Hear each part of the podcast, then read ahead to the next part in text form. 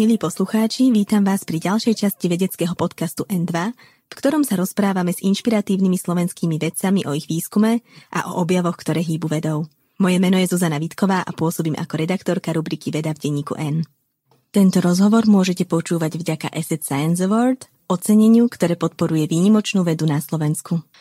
Keď trojica stredoškolákov vyhrala pred vyše rokom celoslovenskú súťaž s názvom BARS, ich odmenou mal byť výskum prastarých lesov na Sibíri a stopovanie sibírskeho tigra. Začala však vojna a tak sa výskum nádejných vedcov presunul do Indie, kde mapovali budúci najväčší národný park sveta a niekoľko paleontologických lokalít.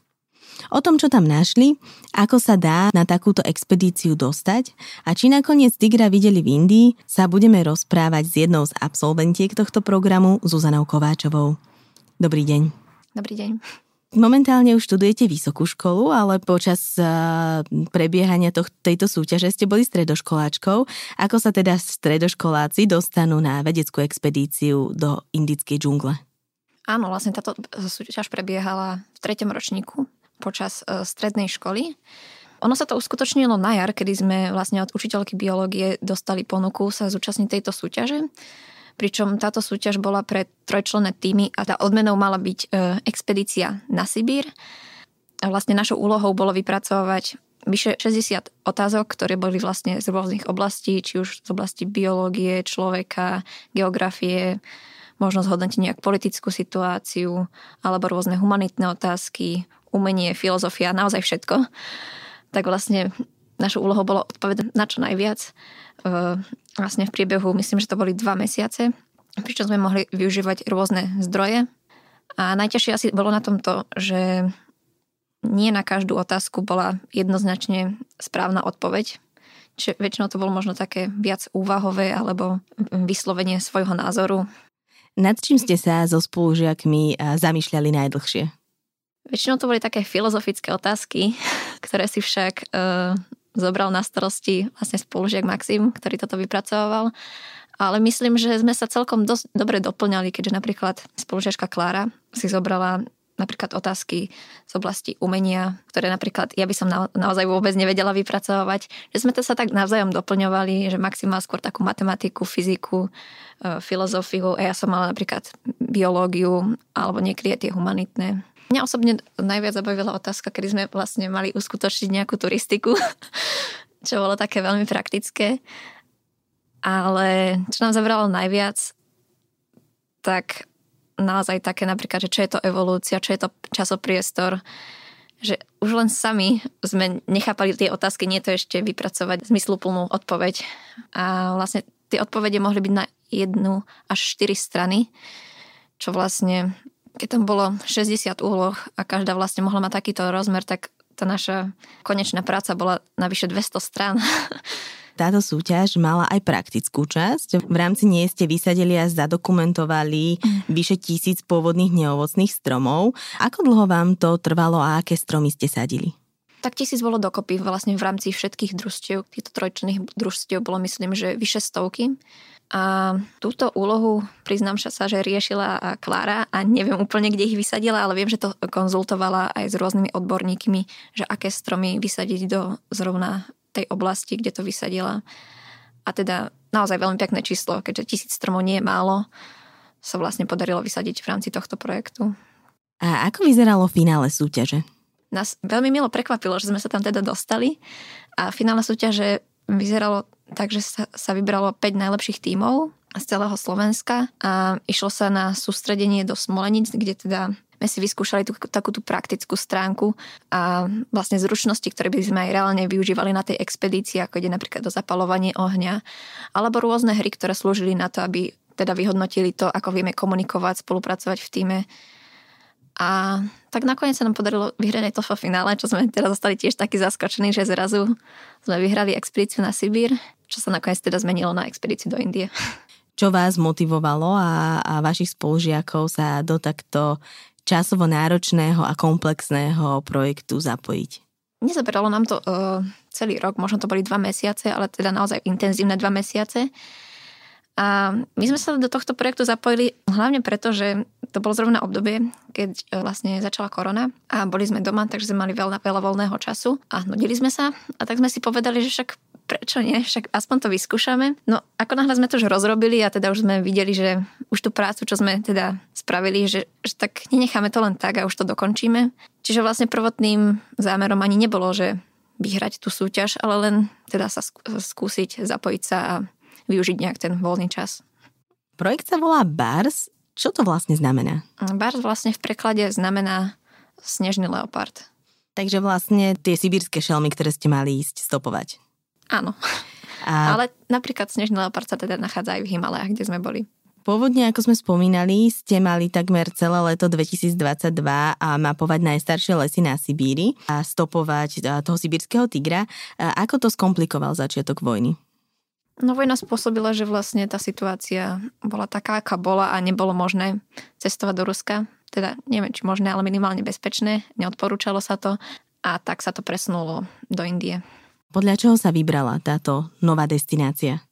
Mali sme veľa možností, kam ísť. Napríklad sme uvažovali aj nad Novým Zélandom, Japonskom. No vlastne cieľom bolo nájsť nejakú krajinu, kde sú zachovalé staré lesy. A India nás zaujala hlavne z toho dôvodu, že pred miliardami rokov indický superkontinent nebol súčasťou vlastne Eurázie, ako je teraz ale vlastne bol súčasťou prakontinentu Gondwana, ktorý bol vlastne na južnej strane pologule a z južnej časti pologule sú známe len pár nálezisk. A tak vlastne to, že by sme našli nejaké vzorky z Indie, tak by sme vedeli možno viac porozumieť tomu, ako to v minulosti fungovalo, aká bola fauna, flóra a celkovo by nám to mohlo sprístupiť nejaký pohľad. Nakoniec ste teda skúmali konkrétne údolie Tirtan vo Veľkom Himalajskom národnom parku. To územie je prísne strážené a bezzásahové. Čo teda z neho vieme vyčítať o našej minulosti a možno aj budúcnosti? Takýchto miest na Zemi, ktoré nie sú poznačené činnosťou človeka, tak je veľmi málo a tak vlastne dávajú nám príležitosť nájsť tam možno nejaké druhy, ktoré sú tu už veľmi dlho a to nám dáva možnosť pochopiť tomu, ako to tu v minulosti fungovalo, možno nejaké vzťahy medzi tými živočíchmi a vlastne celkovo organizmami a aj pochopiť evolúciu. Toto územie má byť v budúcnosti najväčším národným parkom na svete. Kde sa bude rozliehať a ako funguje ten proces, že budujeme najväčší národný park na svete? Tak neviem úplne detaily o tomto, ale viem, že e, má sa rozliehať vlastne od Kašmíru až po Nepál. Má to byť najväčší národný park na svete. A teda na to, aby sa mohol spravovať takýto veľký národný park, tak sa do tejto organizácie majú zapojiť aj vlastne obyvateľia tohto územia. A to som sa práve chcela spýtať, že ako je udržateľné také veľké územie ustrážiť ako chránenú oblasť. A čiže cieľom je zapojiť aj ľudí, ktorí tam žijú. Áno, aby... aj domácich do toho vlastne, aby už len preto, aby teda mali prácu, ale aj kvôli tomu, že sa teda najlepšie vyznajú v tej oblasti a vedia, čo je pre tú prírodu najlepšie. Čo konkrétne ste počas pobytu v tomto národnom parku skúmali vy? Našim cieľom bolo nájsť e, griloblatu, čo je vlastne taký bezkrydlý hmyz, podobný e, termitom, ktorý sa prispôsobil nízkym teplotám a vysokým nadmorským výškam a teda vyskytuje sa najmä teda vo východnej Ázii alebo teda v Severnej Amerike a v Himalajách ešte jeho výskyt nebol potvrdený, ale teda panujú tam rovnaké klimatické podmienky ako teda v oblastiach, čo som spomenula. Takže bol tam predpoklad, že by tam tento živočích mohol žiť a keby sme ho teda našli, že by tam naozaj žil, tak by sa to dalo No, nejaké pekné výsledky by mohli byť, že by sa to nejak evolučne prepojilo, že celkovo sa nachádzal aj na tej severnej pologuli, ale teda aj na južnej minulosti. Ale teda nenašli sme ho, keďže teda šanca naozaj bola veľmi malá. Ten čas, čo sme tam strávili v tých lesoch, bol príliš krátky na to, aby sme ho našli, alebo aspoň úplne prehlásili, že tam nie je. Čiže jeho výskyt sa ani nevylúčil, ani nepotvrdil. Čiže to môže byť tiež uh, vlastne predmetom výskumu pre ďalšie expedície. Tak ale čo sme tam vlastne videli, tak naozaj tie najstaršie stromy, čo boli naozaj veľmi vysoké, ktoré na Slovensku ani len nenájdeme a tam vlastne boli na každom rohu a celkovo takú tú zakonzervovanosť toho lesu. Ako je možné, že sa práve v tejto oblasti zachoval takýto najstarší les? Tak asi kvôli tomu, že to nie je úplne prístupné ľuďom.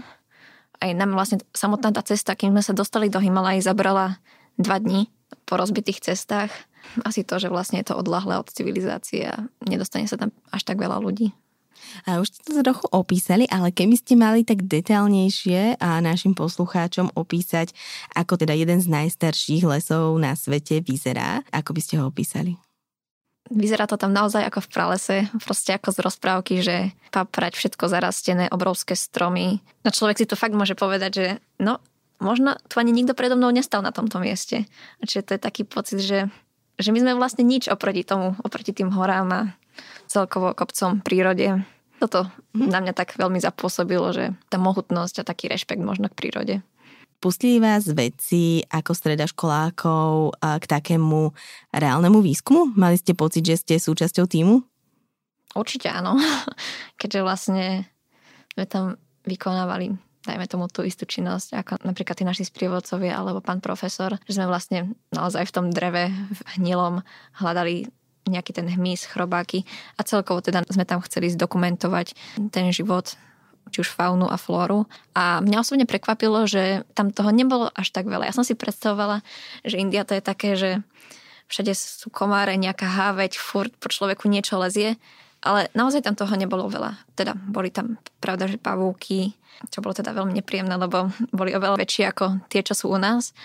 Ale napríklad ani vtákov alebo divej zvery tam nebolo až tak veľa, respektíve možno sme ju len nevideli. Možno to bolo aj tým, že sme boli vo výške okolo 3000 metrov nad morom, čo na Slovensku ani nemáme. A tam vlastne 3000 metrov nad morom bol ešte stále les. Keď spomínate pána profesora, tak hovoríte o slovenskom paleontológovi a Petrovi Vršanskom, ktorý vlastne túto súťaž na Slovensku organizuje. A ako sa vám s ním spolupracovalo? Veľmi dobre, lebo vlastne vďaka nemu sme sa tam dostali, on to celé zorganizoval a vlastne celá tá komunikácia, organizácia aj s Indiou, s indickými profesormi prebiehala cez neho. Takže nemáme sa na čo stiažovať.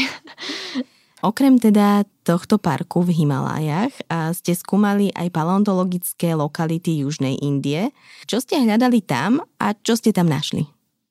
My sme sa chceli dostať na náleziska, ktoré vlastne v minulosti sa tam našli vzorky z Harvardu. Naša cesta vyzerala väčšinou tak, že celý deň sme cestovali teda po rozbitých cestách, keďže bolo monzunové obdobie, tak veľakrát boli zaplavené alebo mosty. Vlastne nedalo sa cez ne prejsť, čiže veľa obchádzok, rozbitých ciest. A takto teda vyzerala cesta za tými náleziskami.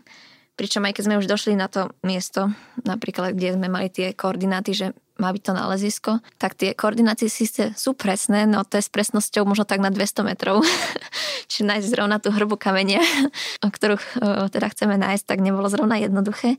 A tak keď sme sa už dostali, tak väčšinou to vyzeralo tak, že sme si teda zdokumentovali celú tú o, sekciu alebo to nálezisko a začali rozbíjať teda nejaké tie kamene. A vlastne v viacerých prípadoch sa nám teda aj podarilo niečo nájsť, konkrétne napríklad aj kost dinosaura alebo pterosaura, eh, veľmi pekne zachovanú fosilnú rybu, alebo teda konchostraky, čo sú také malé kôrovce, vďaka ktorým sa dá neskôr eh, vyhodnotiť a datovať vlastne vek týchto sedimentov. Čiže vy ste mali nejaké typy od Harvardovej univerzity, kde našli už nejaké vzorky a tieto lokality ste potom navštívili a mm, hľadali ste medzi horninami nejaké, nejaké vzorky. Áno, Áno, vlastne rozbíjali sme kamene a hľadali, či tam niečo je. To všetko sa tejto expedície zúčastnil. Na juhu na tých palón lokalitách sme spolupracovali aj s indickými študentami, ktorí vlastne nás prevádzali na tieto lokality a tiež s indickými profesormi, vďaka ktorým vlastne sa aj podarilo vybaviť povolenie na vstup na tieto lokality a celkovo na našu návštevu Indie. Bude tento výskum aj nejako pokračovať? Budete napríklad s Harvardom spolupracovať aj do budúcna? Tak toto úplne neviem, ale teda všetky tie vzorky, čo sme našli, tak sa budú vyhodnocovať a snáď bude čoskoro aj nejaký výsledok z toho. Kto je majiteľom tých vzoriek? Keď nájdete kostru dinosaura, tak kam putuje? Fúha, toto sú veľmi komplikované otázky, ale myslím, že istá časť vlastne tohto materiálu zostala v Indii a istú časť vlastne nám poslali potom poštou na Slovensko, aby sme teda mohli skúmať, keďže vlastne preprava takýchto materiálov vlastne e, lietadlom nie je možná, keďže je to ako nelegálne. Čiže jedine to legálnou cestou sa dá spraviť, že nám to teda oficiálne pošlo na Slovensko čo teda aj poslali poštou a, a tu už potom bude prebiehať ten výskum. Takže v obálke je dinosauria kosť zabalená. Neviem, či zrovna dinosauria, ale teda nejaké tie kamene, na ktorých boli napríklad tie konchostráky, tak nám mhm. poslali. Tento projekt prebiehal počas obdobia dažďov. Ako to komplikovalo výskum? Celkom dosť, keďže napríklad, ako som spomenula, tie rozbité cesty, zaplavené alebo zosuvy pôdy, alebo tiež sa nám raz stalo, že sme teda prišli na nálezisko, kde teda malo byť a zrazu nám ten sprievodca povedal, no viete, teraz je monzunové obdobie, všetko je zaplavené, tak to nálezisko je teraz vlastne zaplavené, musíte prísť niekedy v decembri. tak my na neho vtedy pozeráme, no tak my sme teraz prišli. teraz je august, tak nemáme na výber, v decembri sa asi už neprídeme. Čiže toto bolo veľakrát sklamanie, že sme tam síce prišli, ale nemali sme teda možnosť niečo tam spraviť. A toto vlastne monzunové obdobie nám komplikovalo situáciu ešte napríklad aj v Himalajach, keď sme napríklad aj tie treky museli prispôsobovať počasiu, pretože tie každodenné mm, dažde nie sú zrovna ideálne na turistiku a ešte keď človek je vlastne napríklad sme išli na tie 6-dňové treky, tak naozaj, keď má toho oblečenia minimum a ešte mu aj zmokne, tak nie vždy sa to dá vysušiť a byť celý deň vlastne v mokrom, potom aj spať v mokrom, mať stan mokrý. No, celkom komplikované. Ale znie to ako výborné dobrodružstvo, šesťdňový trek jedným z najstarších pralesov aj počas obdobia dažďov. Áno, vlastne absolvovali sme takéto dva treky a bola to celkom výzva ešte, keď vlastne spomeniem, že som nemala vlastne, svoju vlastnú batožinu v tých Himalájach keďže sa mi stratila na letisku a našla sa až keď sme išli na juh, tak vlastne tie tri týždne som bola len s príručnou batožinou, ktorý som mala jedno tričko, spodné pradlo, zubnú kevku. A tak Kalára mi našťastie požičala niečo, niečo sme dokúpili. A tak nie všetko sa dalo. Napríklad turistické topánky som si požičala o dve čísla väčšie, alebo turistický batoh. Tiež mi požičali napríklad, že spaca, ktorý bol teda páperový, čo som veľmi ocenila keď sa všetci potom drkotali v stane a mne bolo teplúčko. Takže no aj tak sa dá absolvovať Himalaje, že s príročnou batožinou a požičanými vecami. Budú tieto výskumy alebo tieto dobrodružstva nejako ďalej pokračovať? Momentálne som rada teda, že som doma, ale určite v budúcnosti by som sa chcela zapojiť do nejakého podobného výskumu, prípadne expedície, keďže možností je naozaj veľa. Že tie projekty sa vlastne robia po celom svete, napríklad aj uh, z Barsu, čo bol rok uh, pred nami, tak išli do Ekvádora. Čiže možnosti sú, je už len na človeku, či ich teda využije a má o to záujem. Pre vás to bol prvý kontakt s Áziou, táto expedícia? Ak nepočítam dovolenku v Turecku, kde som bola vlastne ešte ako dieťa, tak áno. Aké sú rozdiely medzi robením výskumu v Indii a u nás, ale aj aké sú také nejaké obyčajné rozdiely v bežnom živote, ktoré vás prekvapili? Napríklad oni tam tú paleontológiu majú vyvinutú, napríklad keďže sa tam našli kosti dinosaurov a veľa vecí, ale napríklad nemajú to rozvinuté na takej úrovni, že si všetko zdokumentujú, alebo celkovo tam nemajú moc veľa ľudí na to, kto by tento výskum robil. Čiže napríklad aj tam bolo cieľom tejto expedície, že možno zaškoliť tam nových študentov, prípadne im dať možnosť, aby išli študovať na Slovensko, kde sa teda naučia tieto vedomosti a potom to využijú na výskume v Indii. Ale celkovo možno taký rozdiel. Povedala by som, že Indovia majú na všetko veľa času. Čiže taká tá e, južanská e, nátura, že však prečo sa ponáhľať, lebo také nemajú vo všetkom taký poriadok, alebo no majú, ale spôsobom spôsobom, že napríklad aj keď človek ide po ulici, tak nevie, z ktorej strany ho zrazí auto. že všade veľa ľudí, všade veľa aut. Ale oni sa v tom vyznajú. Oni tak žijú a asi im to vyhovuje. Indii žijú aj tigre, ktoré ste mali teda stopovať pôvodne na Sibíri. Videli ste nejaké teda v Indii? Nie, ale som za to celkom rada. aj keď teda určite um, napríklad v Himalajach, keď sme boli, tak sa tam nachádza snežný leopard. Najlepšie je možnosť ho vidieť napríklad v zime, keď vlastne tie stromy sú opadané a je tam lepšia viditeľnosť. Ale teda nevideli sme. Jediné, čo sme videli, tak boli napríklad langury, čo sú opice, alebo gorely, čo sú predkovia našich kamzikov. Tento september ste nastúpili na vysokú školu. Čomu sa venujete? Tak začala som vlastne navštevovať vysokú školu, vlastne Univerzitu Komenského, matematicko-fyzikálnu informatickú fakultu a odbor som si vybrala dátová veda. Vybrala som si to aj na základe toho, že najprv som sa nevedela rozhodnúť medzi smerom matematiky, informatiky, alebo biológie. A táto datová veda mi prišla taká, taká univerzálna, že budem študovať matematiku a informatiku, ale zároveň potom tieto poznatky budem vedieť využiť napríklad vo vede pri vyhodnocovaní nejakých dát. Vidíte teda svoju budúcnosť vo vede? Určite áno, ale ešte neviem priamo kde. Ako sme spomínali, tento projekt sa uskutočnil pod vedením slovenského paleontológa Petra Vršanského, ktorý so svojím tímom napríklad skúmal šváby staré 98 miliónov rokov zaliaté v Jantári. Pomáha vám účasť v takomto projekte momentálne pri štúdiu a potenciálne v budúcnosti vo vedeckej kariére? Mm, tak určite mi otvorila možnosti, čo sa už len týka, že som vlastne s pánom Vršanským začala spolupracovať e, na rôznych projektoch a mala som možnosť teda aj publikovať už jeden článok a možno teda na ceste sú aj ďalšie, čo vlastne toto dalo možnosť vyskúšať, že aké to naozaj je vo vede a vidieť a skúsiť si to teda na vlastnú kožu.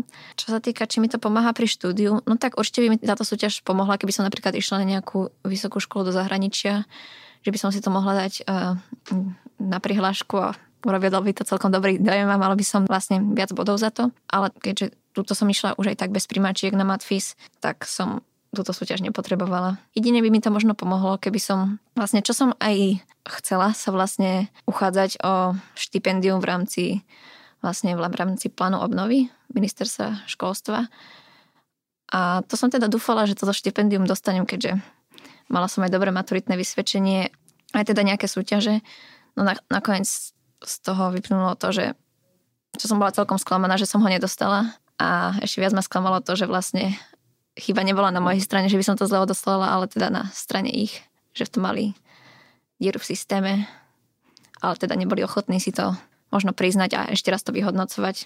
Čiže to ma celkom tak zaskočil, že chcú motivovať ľudí, aby zostali na Slovensku, ale teda. A aké štipendium konkrétne išlo a do, do akej systémovej diery spadlo?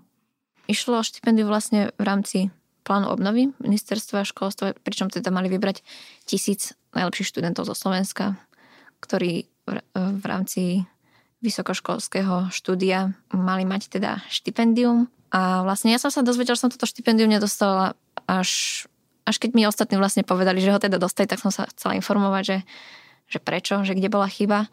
No oni mi vlastne povedali, že som ho zle odoslala. Na to som sa teda pozrela do systému. Ja som ho odoslala dobre, ešte v termíne.